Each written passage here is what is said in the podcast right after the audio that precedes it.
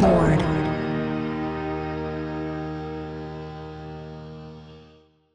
ビルボードポッドキャスト MC の太田です。生竹です。はい、なんとこのエピソードでですね、シャープ100ということで、100エピソード第100話っていう感じですかね。正しく言えば第100話のエピソードとなるという非常にキリのいいエピソードになっております。なんだかんだ長く続いてますね。なんだかんだ長く続いてね、もう1年と10ヶ月ぐらいですか。もうそれぐらいやってますけれども、はい。まあ、正確に言えばシャープ100とは言ってますけれども、これ101話目になるんですね。101話目。実際シャープ0っていうのがあるので、まあ、それも含めると101話目にはなるんですけども、まあ、シャープで考えるとシャープ100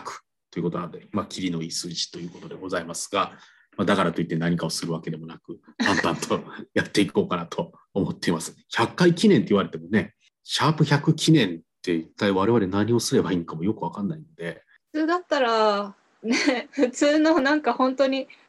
すごいやつだったらさ、なんか公開収録みたいなさ、渋谷のスペイン坂とかそういうところでしたりとかね、過去の名場面を一挙配信とかね、あるかもしれないですけど、はい、過去の名場面を一挙配信する余裕はないので、インディーズのようなもう手探り、はい、自作のこの、ね、ポッドキャストなんでそんなことまではできませんが、そんなこともできないし、もちろん、ね、公開収録したところで 2,30 分で終わりますからね。何人来るかっていうね。来ないでしょうし、このご時世とか関係なく来ないでしょうし、はい、5人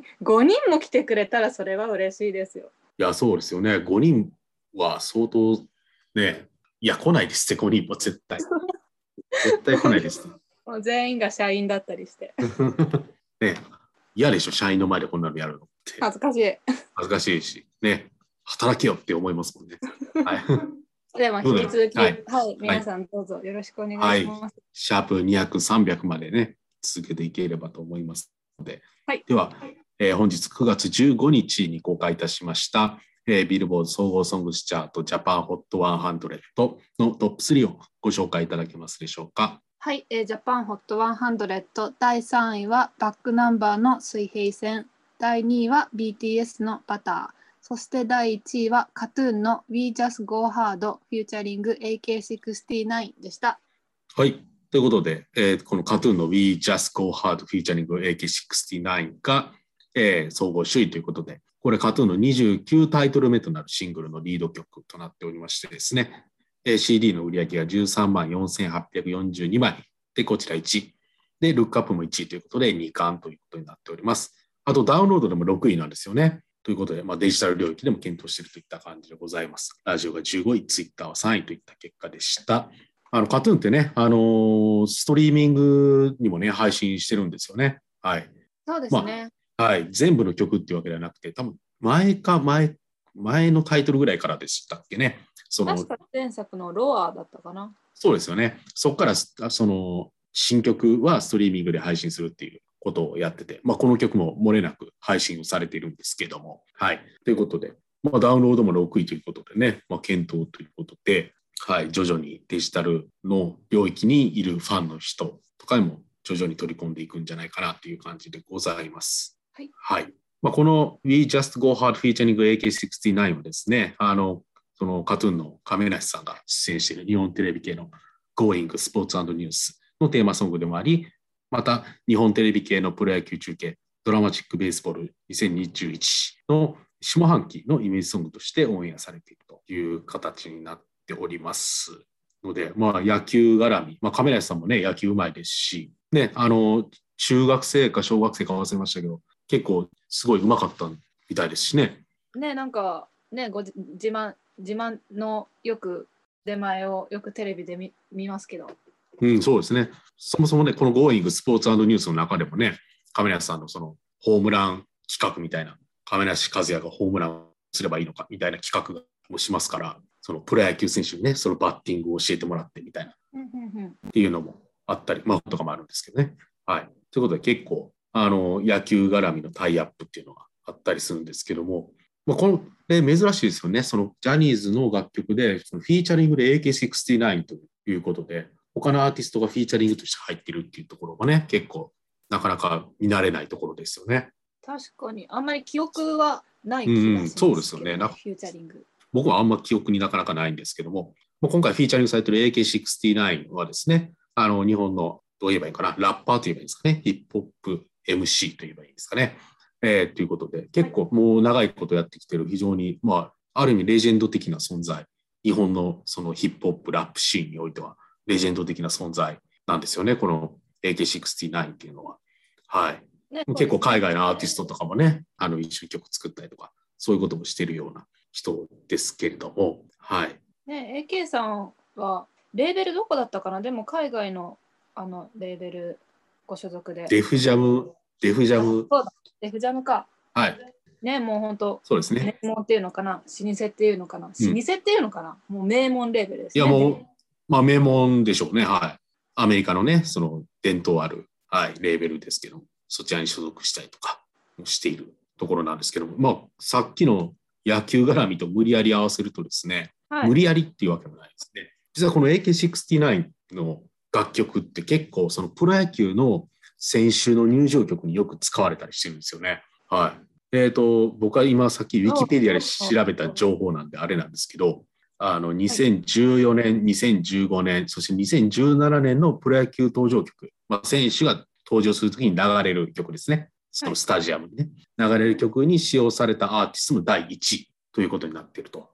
いうことで、やっぱりあれですもんね、はい、こう登場するときはやっぱりみんな気合を入れるわけですから、やっぱり気分上がる曲がみんな選手が選びやすいんですかね。どうなんですかね、結構その選手の入場曲って選手の入場曲としてそれどうなんみたいなこともあったりするんですよね。その上がる曲じゃ全然ないバラードを流す選手もいたりとかするんですよ。でもまあ上がる系っていうかそういう奮い立たせる系においてはやっぱりこの AK-69 さんの楽曲っていうのが結構選手同士でこれだけさやっぱりまあ、AK-69 はすごいそのラップヒップホップにおいて有名な人ですけど、でも登場曲に使用される中で1位っていうのはだからやっぱり選手間同士のなんかあの曲いいよねみたいなそういう口コミとかそういうのは結構強かったがゆえに1位になったんかなとも思いますけど ね人気なんですよね多分ね。なんかね結構そういう横のつながりとかあるんかもしれないですね。うん、なんかサッカーの、ね、日本代表の人はミスターチルドレンをよく聞いているみたいなさそういう話もあったりなかったりするらしいんですけど、はい、それと似たような感覚もありますよね。なんやろ阪神の僕阪神ファンなんですけど、はい、阪神の選手でも、まあ、梅野っていうキャッチャーの人がいるんですよ。梅野選手っていうね、はい、キャッチャーの方がいて、あともう一人外野手で中谷選手っていう人がいて、この人登場曲が同じアーティストなんですけど、これどっちがどっちか忘れたんですけどこのアーティストいいよっていうことで、で同じ福岡出身っていうところもあって、で結構その登場曲のアーティストが一緒になるみたいなこともあったりするみたいですよ。お、うん、あったりするんです。まあその今私その、はい、ごめんなさい、どうぞあんまりそのどういう仕組みで申請するのか分かんないんだけど、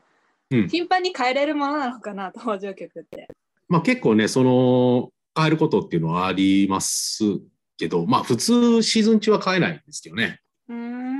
でもまあ前半戦と後半戦で変わるってことはたまにありますけども、思い出したですね、ビッグフミっていうアーティストですね。ビッグフミってアーティストの曲をその梅野選手と中谷選手が使ってるんですよ。はい、これは宮崎のシンガーソングライターの方ですね。そうで今調べましたけど、その梅野選手が高校時代のその後輩にビッグフミさんがいたらしくて、うん、でだから梅野さんはビッグフミの曲を使ってるんですけど、で梅野選手に中谷選手が俺の曲も作ってくれということで、うん、ビッグフミさんが中谷選手に対してる曲を作ったんですね。でそれを登場曲に使ってるっていう、そういうなんかね登場曲の使い方みたいなところが、ね、あったりするんですよ。はい、まあ、今中谷選手ソフトバンクなんですけどね、はい、なんか私も、まあ、昔というか、まあ、私の父親は、うん、巨人ファンで、うん、はいはい、実家に住んでいた時はよく巨人の野球のテレビで見てましたけど、うんうん、すごい記憶に残ってるのははい、長野選手、はい、長野、はい、もちろん知ってますよ。長野久義選手、はい、あの方がいつも使ってる曲がすごいね、もうね、オールスター、ビヨンセだとかリアーナだとかマイリー・サイラスだとか、うん、マライア・キャリーみたいなのもすごいね、うん、もうオールスターが、女性シンガーオールスターがもうなんか集合したうんうん、チャリティの曲があるんですけど、ガンのチャリティソング、それを使っているのがすごい記憶に残ってます。うん、ああ、なるほど。今ちょっと調べましたけど、長野選手めちゃめちゃ曲変えてるんですね。あ、なんかね、長野選手なんかおしゃれな曲知ってるなっていうか、うんうん、なんか洋楽派かなって思ってる印象がありますね、うんうんうん。なるほど。結構プロ野球選手にしては結構曲を結構変えてるんだなっていう印象が今調べて思いましたね。結構ワンシーズン通してとか結構何年も同じ曲使ってる人って意外結構いるんですけど、こんなに曲を変える人ってなかなかいない、今調べて思いましたね。本当？はい。ですし、まあ選手によっては打席ごとに曲を変えてる人もいるんですよ。あ、そんなこともできるんだ。こういうこともやったりするんですよね。なんか第1打席と第3打席はこの曲、第2打席と第4打席はこの曲みたいなことで変えたりできるんですよね。そうやってる選手も中にはいます。プレイリストみたいだね、なんかそうですね、うん、結構面白いですし、まあ決してなんかアゲアゲな曲ばっかりではないっていうところもまたね、面白いところでもありますし、藤川球児さんのね、登場曲とかもその代表例かな。上がる曲っていうわけでもないっていう。藤川球児さんは阪神のクローザーだった人ですけど、登場曲はもうリンドバーグの Every Little Thing Every Precious Thing なんですね。これ結構もうこれずっと使ってる、もう藤川球児といえばこの曲みたいな、もう登場曲はずっとこれで通してるような曲なんですけども、はい、でもまあこれは、まあ、バラードとも言い切れない、いやでもまあバラードに近いんでしょうね。だからズンチャカしてる曲ではないということなんですよね。とか、あと選手が使ってたから自分もこの曲を使いたいとかね、なんかそういうのもあったりとか、結構ね、その選手の登場曲って結構掘りがいがあるんじゃないかなと僕は個人的には思ってますね。お、じゃあいつか企画してみてくださいよ、記事をそうですね、これ頑張ればさ、だってうち阪神コンテンツリンクなんで、頑張れば阪神タイガースの選手にインタビューができるんじゃないかないかっていう、まあ、ちょっとまことしやかには考えてるんですけど、はい、もしその記事展開があったらそれはもう太田さんだっていうことですね発想は。そうですね、それこそね、さっき、まあ、中谷選手はソフトバンク行ってしまいましたけど、ね、そのビッグフミさんの件とかね、そういったところも結構面白いんじゃないかなとか思ったりとかしますしね、はい、ね、ちょっと余裕が出る時にそうですね、これ結構調べがいのある面白いトピックスだと思いますということで、まあ、実はこの KAT-TUN と AK-69 っていうのは実はこの野球っていうところにおいて結構つながりがねある楽曲、まあそうですね、ところなんだっていったところをちょっとお伝えしたかったっていう感じでございます。は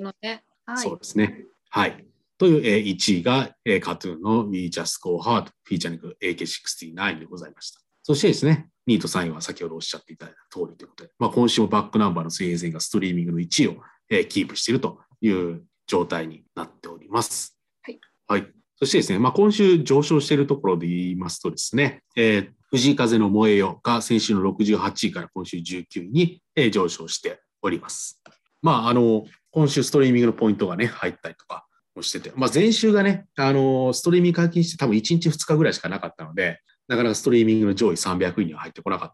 たっていうところもあったと思うんですけども、まあ、今週集計期間フルフルで入っているので1週間ストリーミングのポイント入ったりだとか、あとね、そのラジオのポイントとかも結構上昇してたりだとかもしてますし、はい、やっぱりラジオも人気ですね。うん、いやそうですね、はい、うん、今週ラジオで燃えよは2位という結果になっております。あと上昇しているのは、まあ、リサの裸足のステップが前週96位から今週14位に上昇しているということで、まあ、今週ね CG のポイントが入ったりとか、あとダウンロードの指標でも1位になったりとかしているということで、まあ、リリースタイミングといったところでね、こうやって上昇しているという結果になっております。ダウンロード指標が1位でして、このダウンロード数がですね、9430ダウンロードを記録しております。はい、前の週のダウンロードが29位だったんですけども、まあ、今週は1位という結果になっておりますので、まあ、大きく上昇しているということですね。はい、あと、まあ、もう一つ、まあ、上昇でもありますけども、ザッキー・トラロイとジャスティン・ビーバーによるステイが前の週13位から今週10位と、とうとうトップ10入りという結果になっております。はい、これ海外の楽曲がこのトップ10に入ってくるっていうところ、まあ、海外といってもそのアメリカであったり、まあ、いわゆる洋楽ですか、その K-POP とかそういうのを除いて、はい、海外の楽曲、まあ、北米圏の楽曲っていうのがトップ10にチャートにするっていうのは、2020年6月3日公開のレディー・ガガの Rain on Me with アリアナ・グランデの8位以来となっているということで、まあ、1年以上経ってるんですかね。1年3ヶ月ぶりにトップ10にそういう北米の、まあ、洋楽と言われる楽曲が、入ってきているという結果になっております。ついにトップ10に入りましたね。ねえ、ついに。はい、ついに。まあ僕ら 2,3 週前ぐらいに多分この、ね、ステイの話をちょっとしたと思うので、まあ、そちらも聞いていただければなと思うんですけども、まあ、こうやって話題に挙げたアーティストっていうのがトップ10とかに入ってくると、なんか先見の明があるんじゃないかとか思ってしまうんですけど、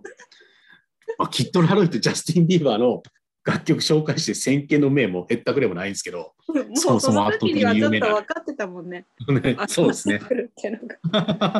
そうですね。何が先見の明だって話ですよ。いやでも本当にね、トップ10入ったから、うん、なんか新しい人が増えてきてるんだなって感じはしますよね。新しくこの曲を聴いている人が増えてるって感じはしますよね。うん、うん、そうですね。本当に。まあそのこれキッド・ラロイとかジャスティン・ビーバーからね、なんかいろいろ派生していろんな曲聴くっていうのもね、あったりしますからね、音楽体験として。アートのトップ20あたりではなかなか影響は出てこないかもしれないですけども、まあ、100位とか200位とかその辺とかでね、なんかあるかもしれないですしね、結構ね、そのストリーミングサービスでも、このアーティストと似たアーティストのね、欄があったりとかしますからね。で、もしかしたらまた、なんか、まあ、わかんないけど、テレビとかさ、うん、今話題の曲とかで紹介された、うん、それもそれでまた広がるかもしれないから。そうですね。まだまだ、ね、この曲の勢いはすぐ落ちるとは思わないので、うん、ちょっと楽しみですね。そうですよね。こうやって大々的に、ね、注目されるとかいう点で言うと、ね、例えば今週のアメリカの、ね、チャートとかすごかったですもんね。数えたよ。9曲だったかな。9曲がドレイクだった気がする。そうでしょ。そうですよね。アメリカのね、今週の総合ソングスチャート HOT100 のアメリカねのトップ10のうち9曲がドレイクだったんですね。まあ新しいアルバムが出たということで、はい、それによるところなんですけども、だからといって10曲中9曲がドレイクっていうね。で、残りの1曲は何だったかっていうと、これがまさにザ・キッド・ラロイ&ジャスティン・ビーバーのステイだったんですね。アメリカでは総合の6位。チャートにしてるんですけども、まあ、トップ10はそれ以外全部ドレイクというとんでもない結果ですね。ねえ、はい、もう多くの人がアルバムを聴いてたってことですね、ほぼね、うん、そうですよね。だって前作のね、前作のアルバムとかもめちゃめちゃ聴かれてましたけど、今作もめちゃめちゃ聴かれてるという感じですかね。ねえ、なんかすごい記録を作ってましたもんね。一番聴かれてる、うん、作品だ。そうですよね。ここまでの結果残すアーティストってもうドレイクぐらいしか思いつかないですよね。アルバム出して、そのアルバムの曲がほとんどトップ10に入ってくるっていうのね。でフューチャリングドレイクになってもさ、売れるからさ、うん、もうすごいよ。すごいですよね。すごい支持力、うん、国民、まあ、彼はカナダ人だけど、ね、まあそうなんですけど、もう本当ね、北米の国民的アーティストですよね。そうですよね。でジャスティン・ビーバーもカナダでしたっけ？ああ、カナダです。ジャスティン・カナダですね。で、キッド・ラロイはオーストラリアやったかな。なので、まあ、フィーチャリングしているアーティストを除いて考えたら、今週のアメリカの HOT100 ってアメリカのアーティストはいないってことになるのかな。まあそうですね。英語ですね、英語。まあ、英米圏、まあ、英語圏ですけど、まあ、ドレイク、カナダ、ジャスティン・ビーバーもカナダ、キッド・ラロイも、オーストラリアということで。まあ、アメリカのアーティストはいないっていうことにはなるんですけども、かなり無理やり言っちゃってますけど、はい、もうとにかくこれだけのビッグバンを起こせるアーティスト、ドレイクぐらいしか実はねいなかったりすると思うんで、はい、まあ、こういうところもね、なんか結構話題になるといいなと個人的には思ってますね。はい、こんだけ聞かれてるんだっていうことをね、ぜひなんか王様のブランチあたりで紹介していただいて、はい、とか。やっぱりさ、その一回私も聞いてみたんですよ、うん、アルバム、うん、やっぱり何を言ってるのかがすぐ分かんないからさ、まあね、やっぱり難しいね。歌詞をこうしっかり読むとかさ、そこまでしないと分かんないもんね。そうですね。結構そのラッパーの人のね、その言葉の使い方っていうのもなかなか特徴的だと思いますし、スラングがねいっぱい入ってたりとかもしますし、うん、結構自分の私生活でこれまであったことをまあ歌詞に出したりとかしてるんで、だからその、まあ、ドレイクが今までやってきたことであったり SNS で発信してきたことっていうのが歌詞でこういう風に出ているみたいなところ、結構追っかけてないとなんでこんなことを言ってるんだろうみたいなことにもなったりとかねもしますしね、なかなか難しいと思うんですけど、でもまあそれを知らずしてもドレイクの曲聴いたらなんか、ね、音すげえなみたいな、そういうそっち方面でのなんか楽しみ方っていうのもあると思いますしね。結構ドレイクのねその低音域ってとてつもなく気持ちよくできてるみたいな、そういう話もあったりもしますし、ドレイクってめちゃめちゃ耳がいいらしいんでね。あ、そうなんですか。めちゃめちゃ耳いいらしいですよだから自分のめちゃめちゃ耳がいいから、そのめちゃめちゃいい耳に合わせてその耳にとって気持ちよく聞こえる音として作ってるから、だから他のアーティストを上回るその音の良さっていうところはあったりするらしいですね。あんまり大音量で聞かないように、こう耳を守っていただかないと思う、ドレイクそうですね、はい。だから結構いいスピーカーとかで聞けばね、その良さがもろに分かるっていうことにもなってると思うんでね、はい。まあ、こちらもいつかなんかね、はい、Mステとかに出てくれたらすごいねマジで俺生きてる間にあるかな、あるかもしれない、どうかな、まあ、ちょっとねお年を召したらビルボードライブとか出るかもしれないですけどB ニュースとかやってくれたらすごいね、はい、ということであるんかな、どうなんやろな、ドレイク側にもメリットがないといけないですからね、そういうのってはいという、まあ、ドレイクが非常にアメリカのチャートではもうチャートを席巻しているということもありつつということで、まあ、そちらアメリカの情報も踏まえ、総合ソングスチャートのご紹介でございました。ではですね、Spotify で、お聞きの方はですね、今週はですね、総合ソングスチャートで1位を記録した、KAT-TUN の We Just Go Hard フィーチャリング AK-69 をお聞きください。それではどうぞ。はい。ではですね、アルバムの方に移ってですね、総合アルバムチャートのトップ3をご紹介いただけますでしょうか。はい。ホットアルバムス第3位はオフィシャルヒゲダンディズムのエディトリアル。第2位は26時のマスカレイドのトルマリン。そして第1位はヒプノシスマイクディビジョンラップバトル、セカンドディビジョンラップバトル、バスターブロス VS マテンロー VS フリングポッセでした。はい、今回ヒプノシスマイクディビジョンラップバトル、セカンドディビジョンラップバトル、バスターブロス VS マテンロー VS フィリングポッセが、総合の首位を獲得しております。CD セールスが 76,709 枚で1位、そしてダウンロード数が1558ダウンロードで3位、ルックアップは2位という結果なので、まあ、アルバム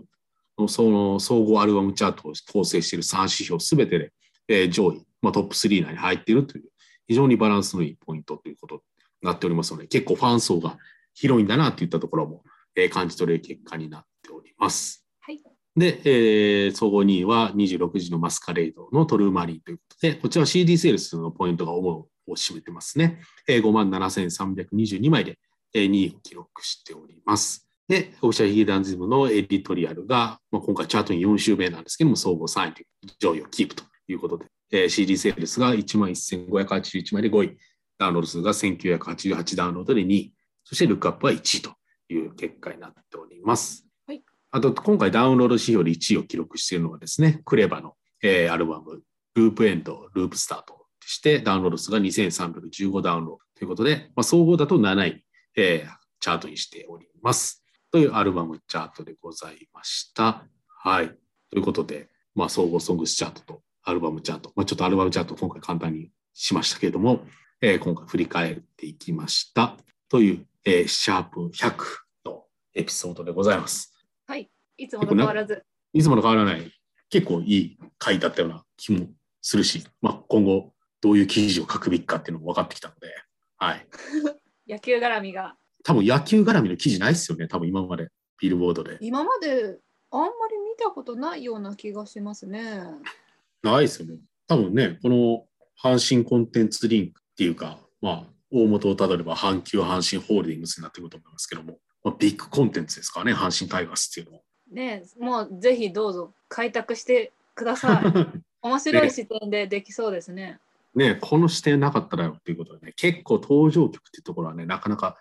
渋い選択なんじゃないかなというところで、なんか結構ね、そういう野球の渋いところを、なんて言えばいいかな、フィーチャーしてる番組とかね、はい、たりするんですよ。でもそこでも入場曲とかやってたかな。90円っていう番組があってね、はい、90円っていう番組あるんですよ。これ BS で、MC がナイツの花輪さんなんですけど、はい、これ結構野球のディープなねところをちょっと深掘りするっていう、番組でして、例えばなんですかね、これ今回の放送ではインハイについてやりますとか、今回は満塁についてやりますとか、まあ、そういうふうになんかトピックスをね、結構マニアックなトピックスを持ってくるんですよ。審判とかね。満塁についてどうやって深掘りするんでしょうって思うじゃないですか。でも深掘りしてるんですよ、ほんまに。ちゃんと番組ができてるんですね。ちゃんとこれで1時間番組が出来上がってるんですよ。ね、すごいでしょ。なんですけど、テーマで入場曲はなかったと思うな。あ、じゃあもう早くやらないと。というところなので、まあ、ちょっとコンテンツとしてありじゃないかなと思ってますね。はい。ということで、まあ、この記事いつ出るのかということで、まあ、おそらく出るとしてもシーズンオフやと思ってね。はい。そうですね。今は野球に集中していただいて、阪神今1位ですから。はい。お、すごい。ビルボードポッドキャストでございました。ではまた来週も引き続きお願いいたします。それでは、さようなら。さようなら。